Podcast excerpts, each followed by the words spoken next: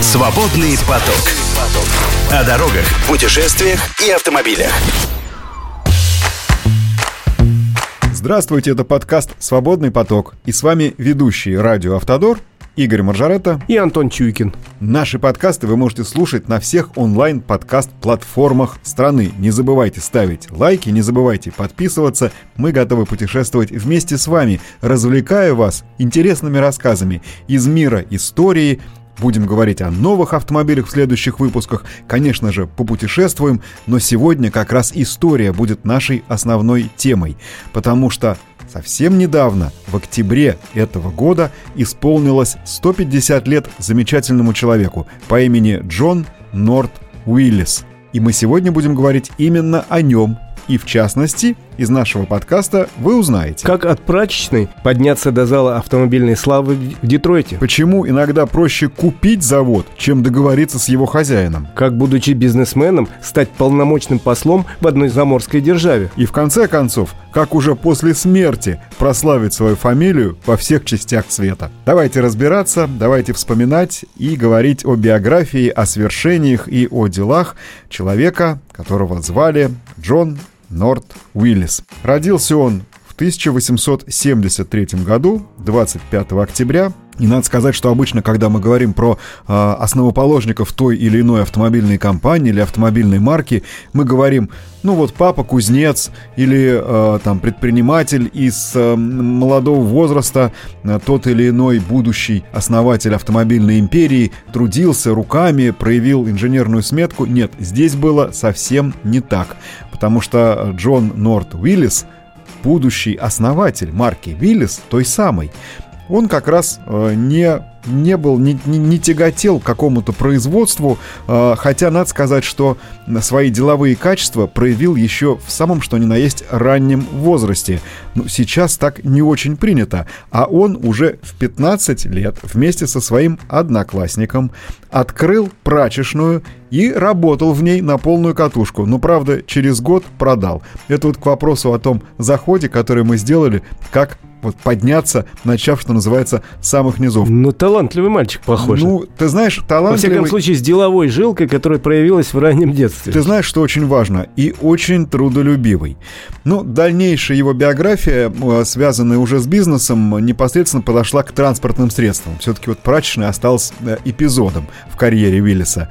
Потому что занялся он сначала э, продажей и ремонтом велосипедов, а потом отчасти и их производством, и, между прочим, будучи еще совсем молодым человеком, к 25 годам в своем магазине велосипедов его, наверное, стоило бы назвать салоном, делал обороты до полумиллиона долларов в год. По тем-то временам, 1898 год. Да, это были чудовищные деньги. Ну, не то чтобы велосипедный король, но, тем не менее, где-то уже совсем-совсем близко. Но довольно рано Джон Норт Уиллис понял, что будущее не только за механическими транспортными средствами, которые приводятся мускульной силой человека в движение, но и за теми, где есть мотор. И он обратил свое внимание на компанию Overland э, и решил, что будет продавать их машины, на тот момент довольно интересные и популярные. С компанией Overland есть своя история. Она была а, основана э, двумя, двумя предпринимателями, э, даже точнее так, э, это дочерняя компания э, от фирмы Standard Standard Wheel. Все с колесами связано. Да, похоже да, на то. Да. А, Чарльз Миншел и Клод Кокс. А, Клод Кокс это как раз а, инженер, конструктор, который представил довольно интересную машину. Привлек внимание того самого молодого да раннего, но уже очень активного предпринимателя Джона Уиллиса, и э, тот заключил договор на поставку вот таких вот автомобилей в свой салон. Они были не первыми его машинами. До этого он э, пробовал продавать там в единичных экземплярах другие машины. Но ведь Overland, о, вот именно Overland ему чем-то полюбился. В 1906 году Виллис заключает с Оверлендом контракт на 47 автомобилей, который успешно выполняет и продает их. На 1907 год амбициозный Виллис заказывает 500 машин. А они почему-то не приходят, а завод прерывает переписку. Начинает играть в молчанку. Надо сказать, что деловые американцы всегда отличались такой сметкой и, и старались решать проблемы побыстрее, и представители именно такого вот рода характера был тот самый Уиллис. Он садится в поезд и едет в соседний город посмотреть, что это такое, что там происходит. Я вам 500 машин заказал, а вы их не делаете. И обнаружил компанию Overland в некотором упадке, которая просто, ну, не справилась со взятыми на себя финансовыми обязательствами. И тут Виллис делает первый шаг из многих, который он потом будет делать в том же самом направлении. Он не разрывает контракт, а он не топает ногами, он не подает в суд. Что он делает? Он покупает компанию Overland. Просто-напросто. Мог себе позволить. Надо сказать, что вступив в права владения новой компанией, Overland как будто получил новую жизнь, когда туда пришел Виллис. Потому что буквально на реактивной тяге начинает работать э, предприятие, выполняет тот самый контракт, заранее оговоренный на 500 машин, но, правда, надо сказать, что отцы-основатели Оверленда с таким темпом не справились. И, в общем-то, проявлявший неплохие задатки тот самый инженер э, Кокс уходит в э, частную жизнь, занимается фотографией и больше в автомобилях особо не участвует. Но зато остается Виллис со своим заводом, достаточно успешным, который он развивает. И более того, похоже, по примеру тогдашних самых мощных производителей автомобилей он начинает строить империю. Ну, мы все помним, как начинался General Motors, как начинался Ford. Между прочим, до General Motors еще было достаточно много лет. Когда именно Willys становится производителем автомобилей номер два в Америке. Это время с 1900 примерно там 10 года на несколько лет Willys действительно приобретает славу производителя массового машин, так что буквально соседствует с Фордом. Но, правда, Форд опережает его примерно в два раза, выпуская по 30 тысяч своих Фордов Т, но и Виллис не сильно отстает, до 16 тысяч сравнительно доступных, недорогих, приятных машин он тоже организует вот такое производство, а попутно начинает формировать именно империю, скупая какие-то интересные ему автомобильные производства. Ну, например, в 1909 году он покупает э, два завода. Примечателен тот факт, что один из них находится в городе Толедо в штате Огайо. А, кстати, сам по себе Виллис, он выходит из штата Нью-Йорк. Недалеко, в общем-то. И он переносит туда штаб-квартиру своего предприятия.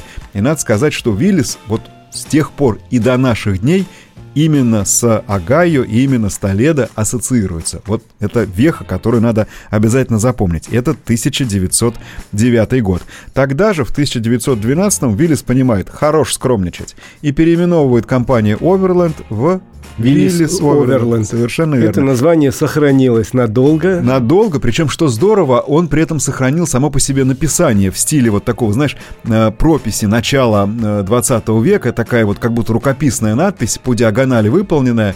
Было написано Оверленд, теперь написано Виллис Оверленд.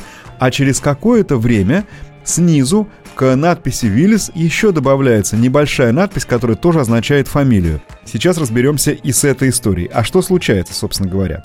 В 1913 году Джон Уиллис совершает путешествие в Великобританию, где знакомится с замечательной новинкой того времени, она потихонечку получает распространение, кое-кто уже покупает лицензии. Это так называемый бесклапанный, его иногда еще зовут золотниковый, правильнее все-таки бесклапанный, двигатель Найта. Как он устроен? А, дело в том, что вместо привычных нам тарельчатых клапанов здесь работают дополнительные гильзы в цилиндрах, в которых изготовлены отверстия. Так вот, Найт. Дело в том, что этот двигатель в общем-то, сложный по конструкции, что он позволял получить? Он позволял получить большую плавность работы и тишину. И Виллис оказывается совершенно очарован этим мотором. Более того, он совершает путешествие в 4000 километров на автомобиле как раз с таким двигателем и понимает, хочу, вот хочу такой мотор, тем более, что мне пора уже выходить и в следующий класс автомобилей делать машины подороже. Поступил Вместо... вполне по-американски. Вместо да. того, чтобы предлагать какое-то сотрудничество, он просто купил.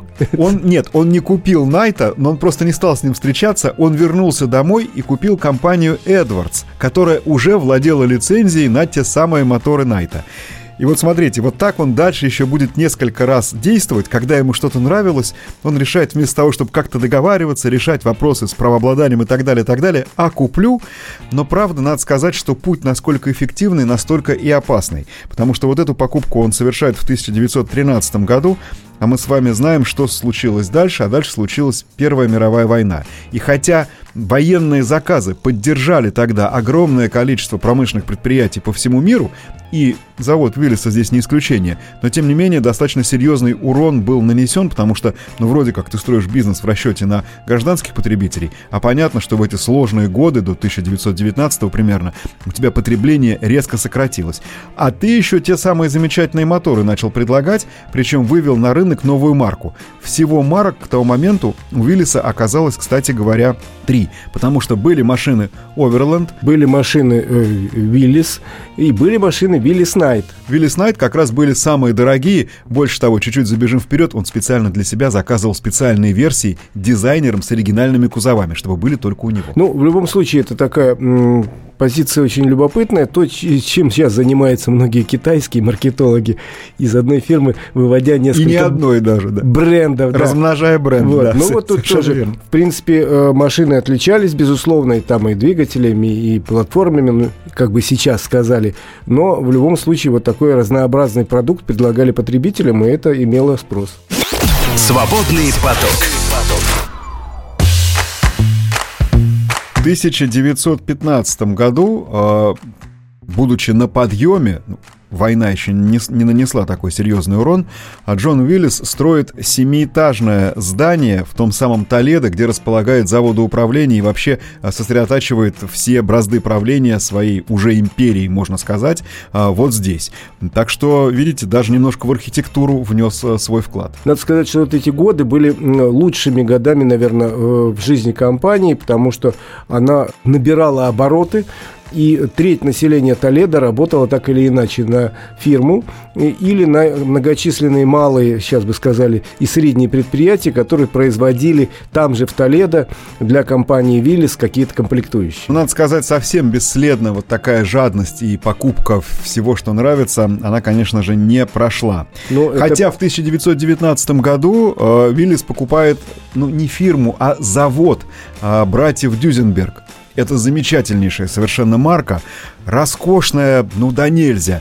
Вы знаете, если Rolls-Royce был для мировой аристократии, то Дюзенберг это, это Голливуд, это вот что-то вокруг. Ну, вот если вы помните э, книжку замечательную и фильм «Великий Гэтсби», он как да. раз ездит на автомобиле Дюзенберг, и это очень круто. Но, правда, надо сказать, что Виллис все-таки права на марку Дюзенберг не получил, купил завод как раз, чтобы получить доступ к очередным технологиям. Кроме того, он купил еще завод по производству э, э, сельскохозяйственной техники. Да. В общем, э, строил такой холдинг, где были представлены все направления, там, от тракторов до роскошных автомобилей.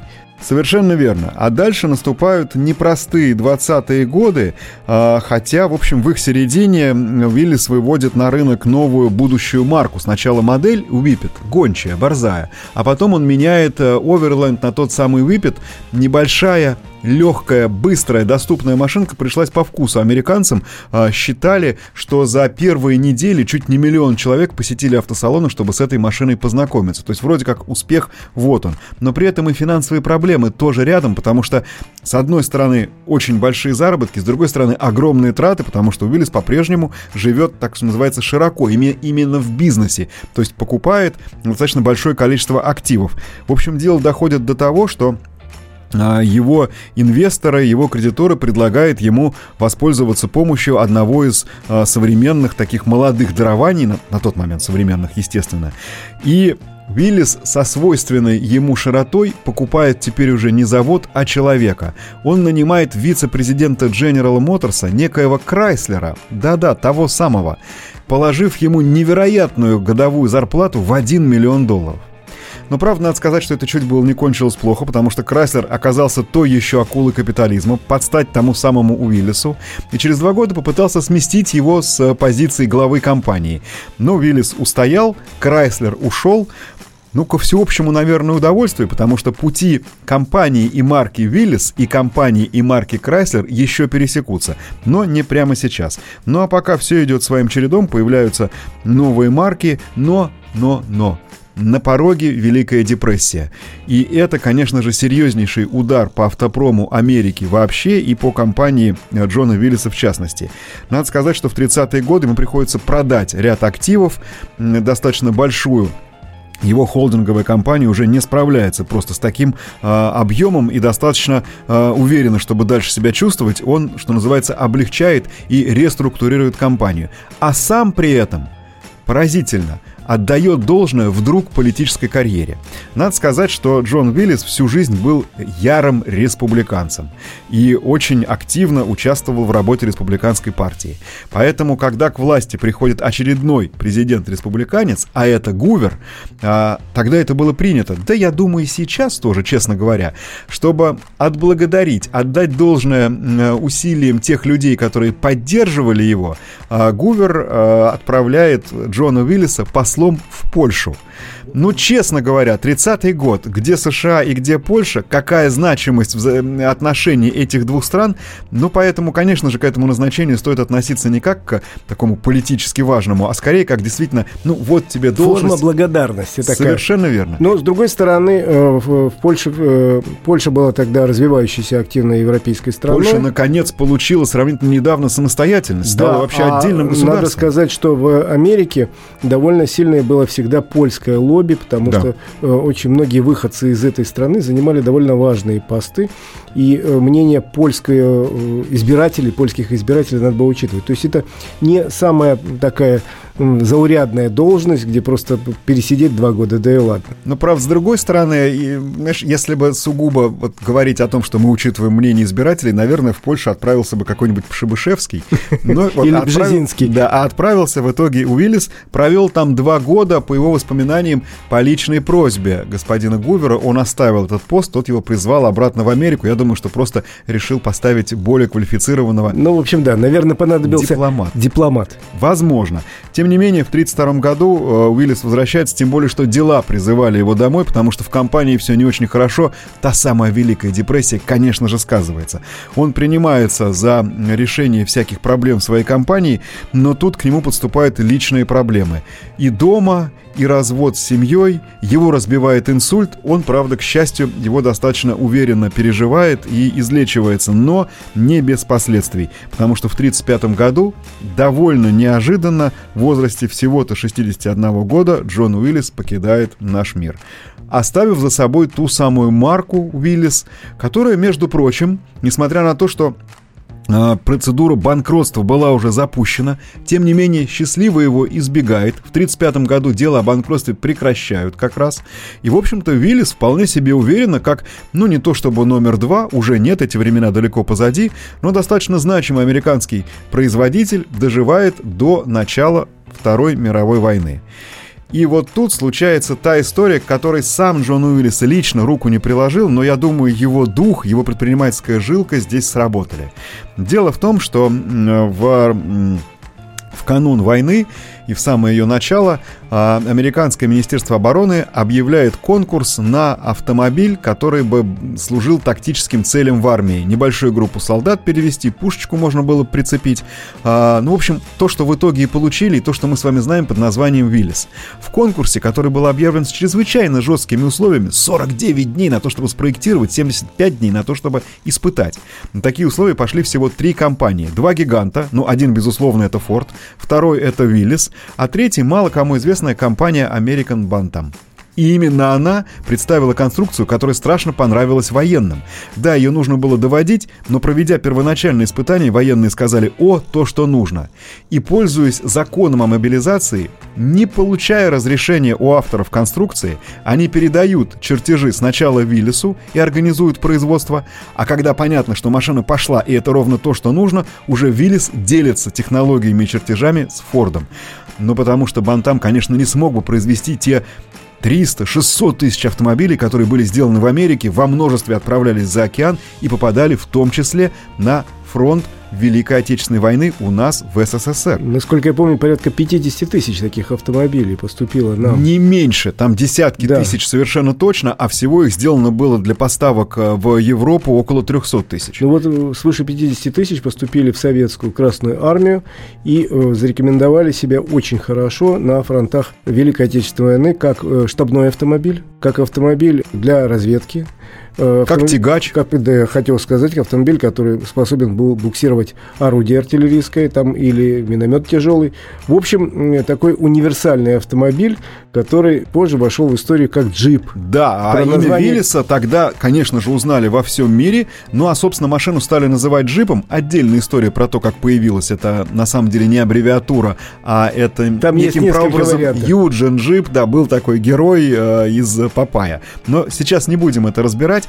Тем не менее, из войны компания Willys вышла в очень хорошем положении и продолжила делать теперь уже гражданские версии этих автомобилей, что важно, под обозначением CJ, вот тот самый. А что такое, вот э, эта аббревиатура в данном случае обозначала? Civil Jeep, гражданский джип. То есть джип уже был и означал как раз вот то, что мы уже привыкли. Ну, а дальше Виллиса-то уже не было, но имя его гремело, потому что все знали, что компания Виллис производит эти машины.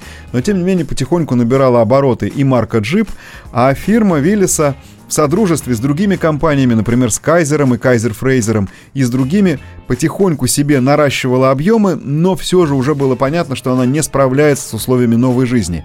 Наступило время гигантов. Большая американская тройка постепенно делала невозможным существование сравнительно небольших компаний. Но тем не менее, а, положив начало целой, целой новой отрасли автомобилестроения, вот этих вот джипов и даже отчасти кроссоверов, потому что после войны на базе того самого военного джипа компания Виллиса выпустила универсал. Вообще говоря, это можно считать первым кроссовером. Машина с полноценным нормальным закрытым кузовом, но при этом на шасси э, высокопроходимого транспортного средства. А, но, увы, все-таки под маркой Willys э, даже такие замечательные машины выпускались сравнительно недолго. В 1955 году последний легковой Willys выпущен в США. До 1963 года Виллисы, правда это были уже седаны под названием Air, выпускали в Бразилии, но потом эта марка сошла со сцены, а джипы существовали, существовали и существуют до сих пор. А, интересная история появления American Motors Corporation, помнишь, вдруг да. там в 70-е годы эта корпорация решила, что она даст бой большой тройке. Ну, ненадолго ее сравнительно хватило, но тем не менее марку Jeep она поддержала, именно ей она принадлежала. Ну а потом тот самый Крайслер, уже без всякого Уолтера П., а просто Крайслер как корпорация, оказался собственником джипа, который существует как марка до сих пор. И на сегодня он входит уже в огромную корпорацию Stellantis. Stellantis, да, в которой, соответственно, а, которая образована двумя основными игроками изначально с одной стороны и двумя с другой. Я имею в виду Fiat Chrysler, это Италия и США, а с другой это французы. Ну а сегодня все вместе, тот самый Stellantis и джип э, в этой орбите существует. И в каждом джипе джипе, так или иначе вы можете увидеть какую-то небольшую долю трудов и предпринимательской сметки основателя этой компании, того самого замечательного Джона Норта Уиллиса, которому мы вот сейчас отмечали нашим рассказом 150 лет.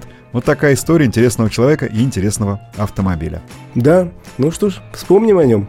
Вспомним о нем. Действительно, такие люди заслуживают этих воспоминаний, тем более, что в 2008 году Джон Норт Уиллис был введен в зал автомобильной славы в Детройте, штат Мичиган. А между прочим, я хотел сказать, что наш армейский джип, который выпускали в годы войны, ГАЗ-67, периодически называли Иван Виллис. Совершенно верно. Так что и у нас тоже след Виллис свой оставил. Ну что ж, нам время сказать вам до свидания. Поздравим еще раз э, господина Виллиса и напомним, что с вами был подкаст «Свободный поток» и ведущий радио «Автодор» Игорь Маржаретта и Антон Чуйкин. Всем счастливо, до встречи.